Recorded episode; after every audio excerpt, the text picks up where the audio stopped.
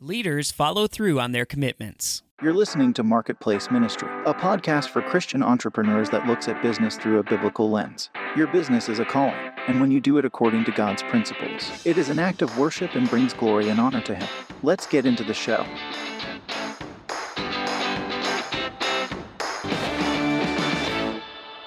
Welcome back to Marketplace Ministry. My name is Jason Smith, and on today's show, we're talking about the leadership lessons of Jesus. And this particular lesson comes from John chapter 13, verses 1 through 18. And we're going to be looking at follow through. Leaders follow through on their commitments. John 13, 1 through 18 recounts a powerful demonstration of Jesus' leadership. In this story, Jesus washes his disciples' feet. How does this story relate to follow through? Well, now we'll get to that, but first let's examine what the Bible says before we break this down. First, let's set the stage. Jesus was aware that his arrest and death were imminent. He already knew that Satan had poisoned Judas's mind.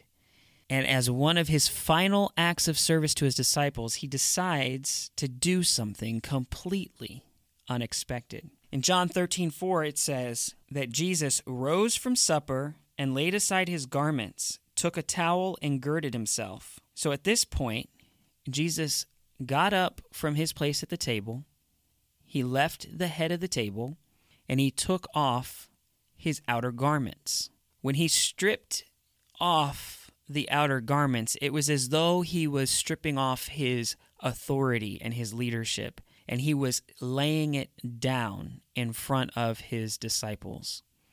When he took the towel and he girded it around his waist, it was as though Jesus was humbling himself to the lowest servant in the house. Pastor Terry Linscott, he's my pastor at Abundant Life Church and the host of the Anointed Leadership podcast, had done a teaching about this, and, and he had said that it was the job of the lowest of the lowest household servants to wash the feet of the house guests.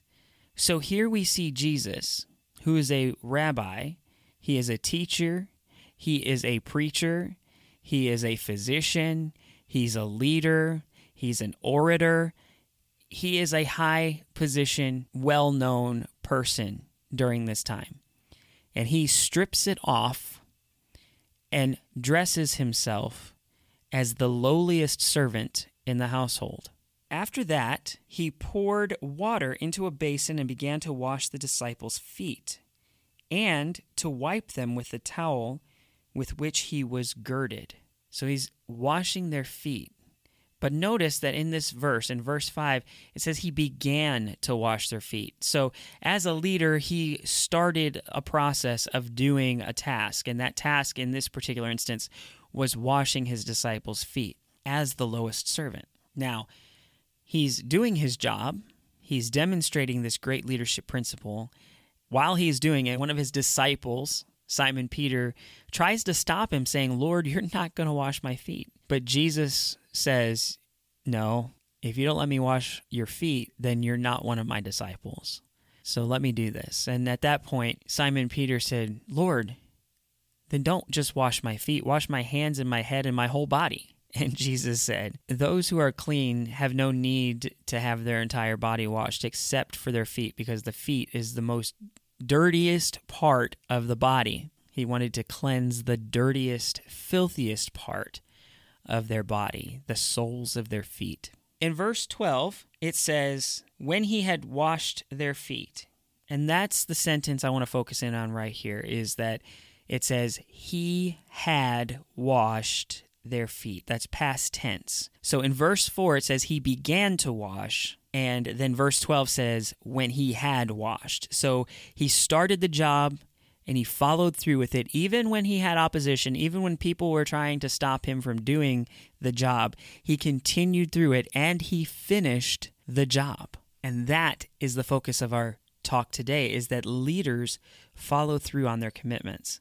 And follow through isn't about washing the feet of the people you like. It's not about washing the feet of the people who like you. It's about washing everyone's feet.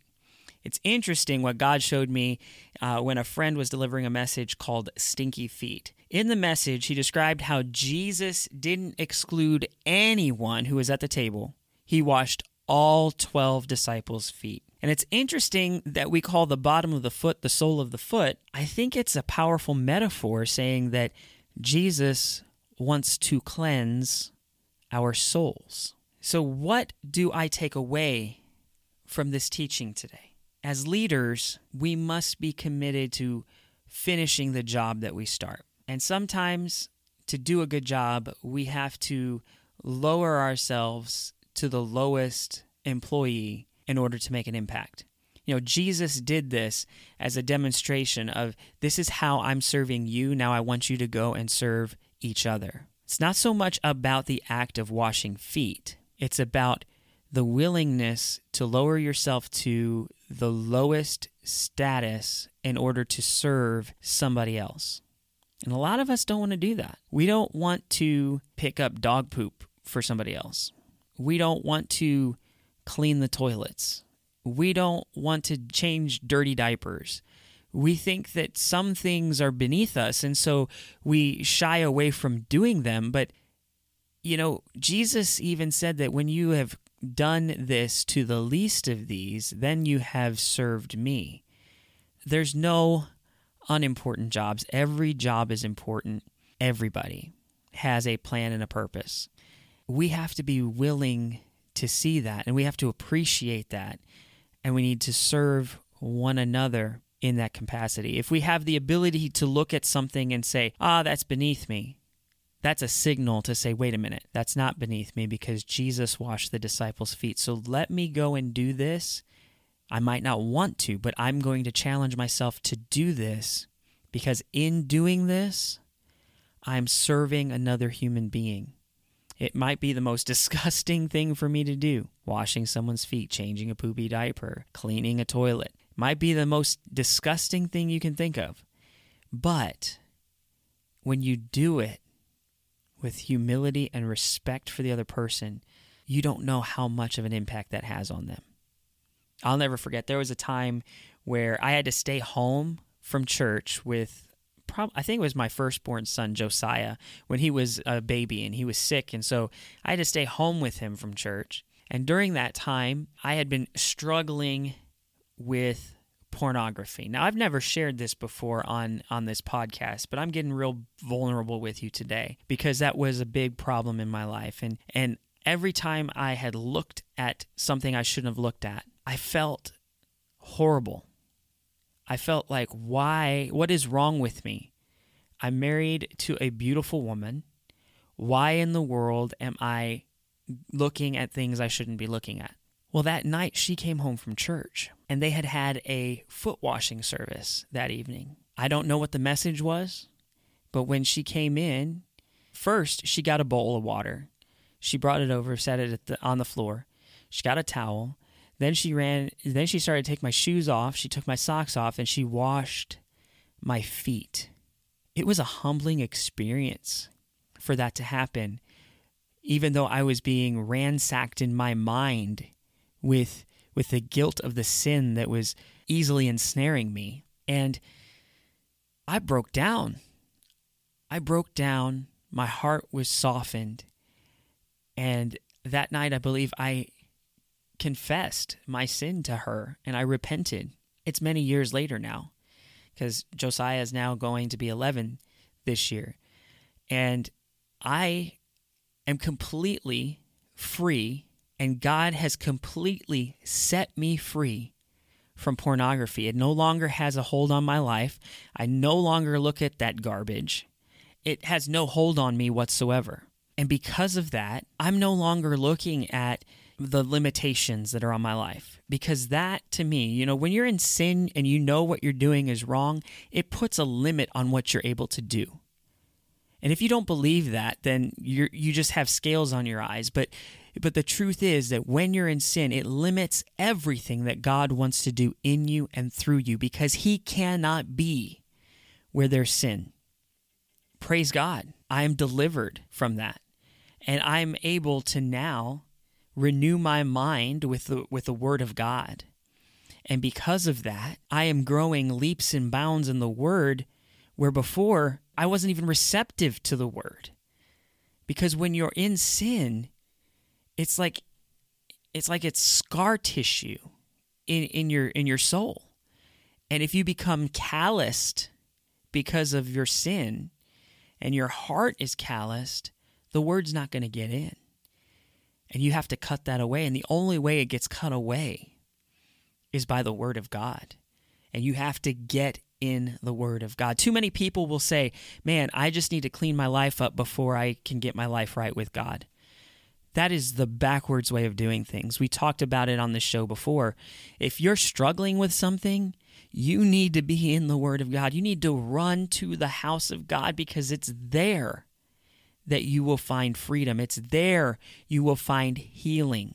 But too often when we when we get into sin, we we run away from God. We make up excuses. Oh, there's too many hypocrites at church. Hello? You're in sin, you hypocrite. Go to church. Jesus even said that that he went to the sinners. Why? Because it's not the healthy who need a doctor, it's the sick. You're not sick in your mind. You're sick in your spirit. And the only way your spirit can be made whole is by going to the doctor. Doesn't matter what you've done, doesn't matter what you've said, where you've been. He wants to meet you at the altar.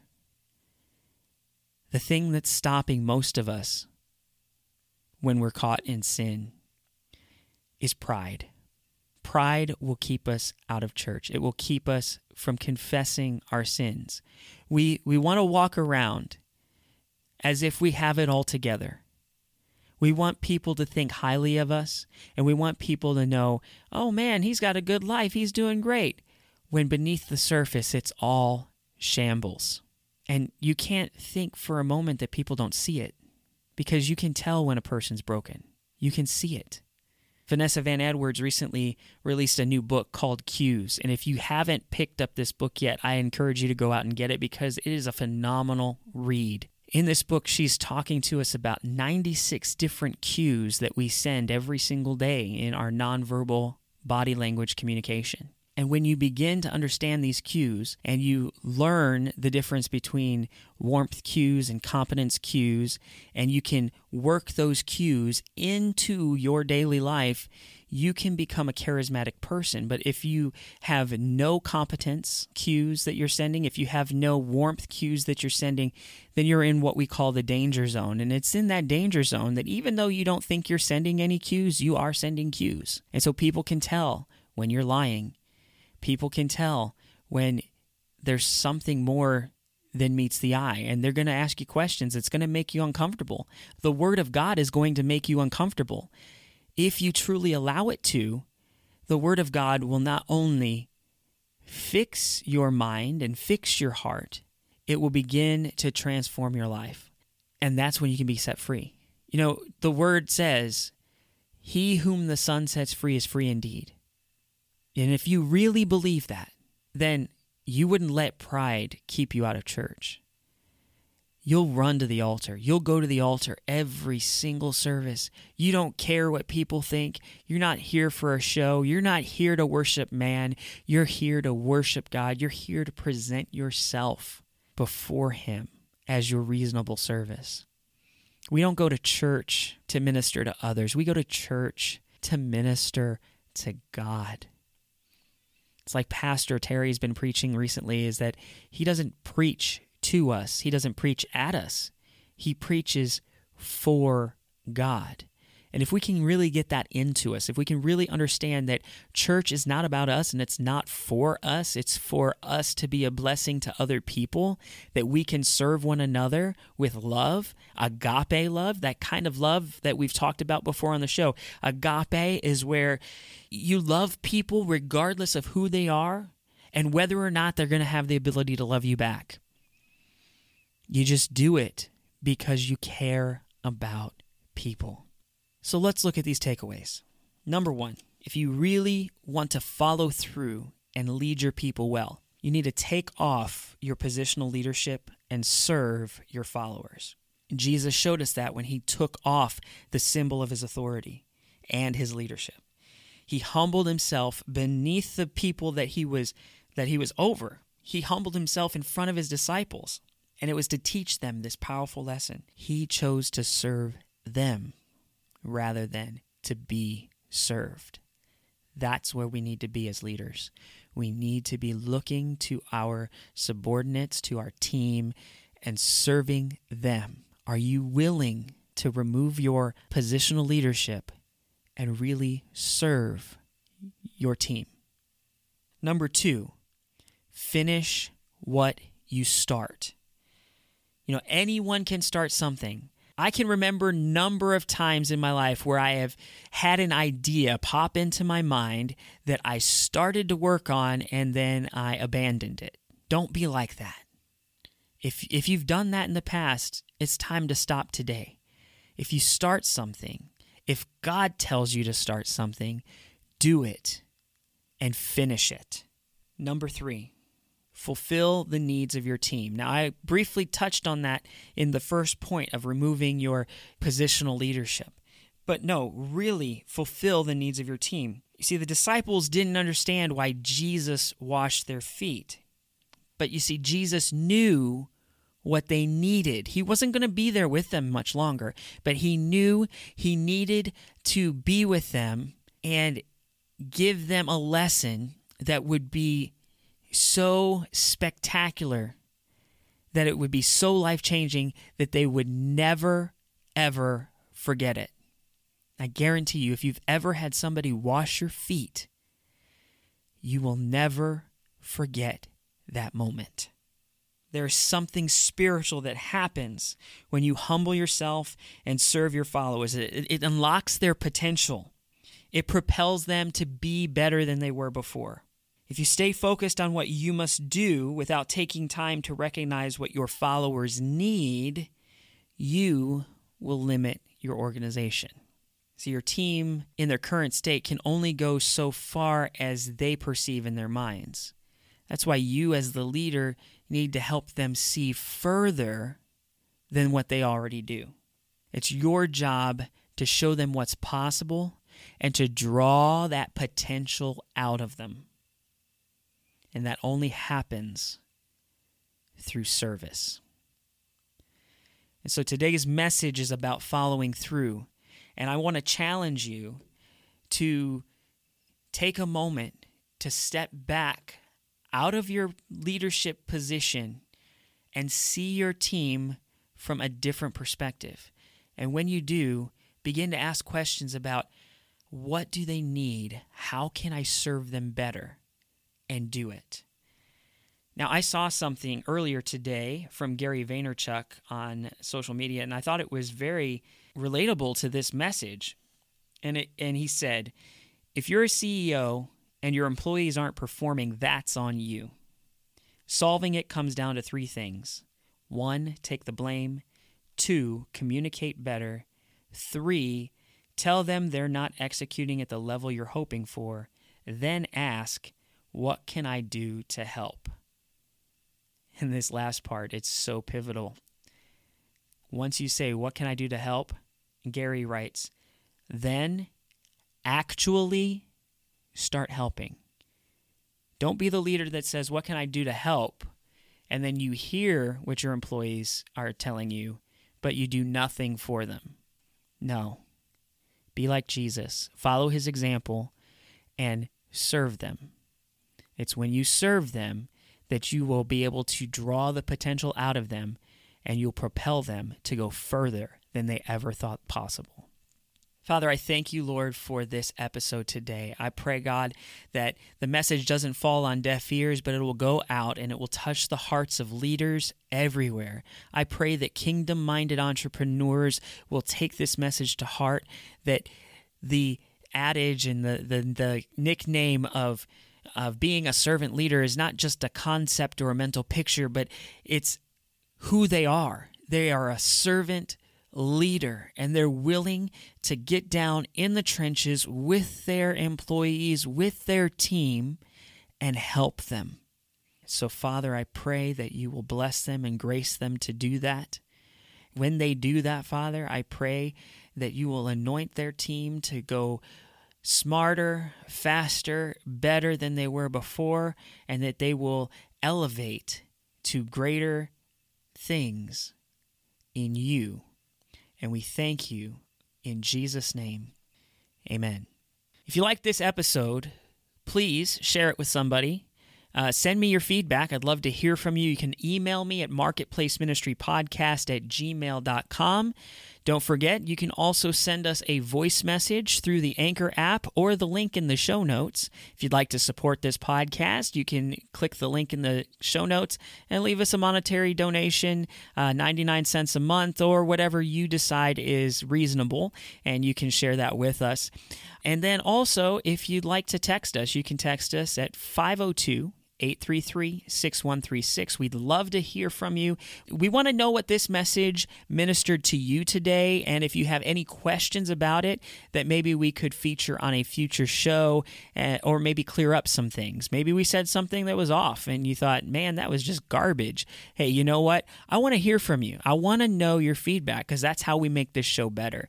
So if you like what I had to say today, please get in touch with us, and we'll look forward to hearing from you and sharing your comments on a future episode of Marketplace Ministry. Until next time, we call you to prosper and be in good health, even as your soul prospers. We hope today's message inspired you and ministered to you. Let us know if it did by joining the conversation. You can do that by connecting with us on Facebook, Instagram, and Clubhouse. All the details will be in the show notes. If we helped you today, please share this episode. Be sure to rate this podcast and leave us a review. When you do, it helps us know what content you find valuable so we can make more of it. Plus, it helps get this show in front of more listeners. So if you could leave us a rating and a review, we would greatly appreciate it. Thanks for listening. Continue to seek God first and serve His people well, and your business will prosper. In Jesus' name.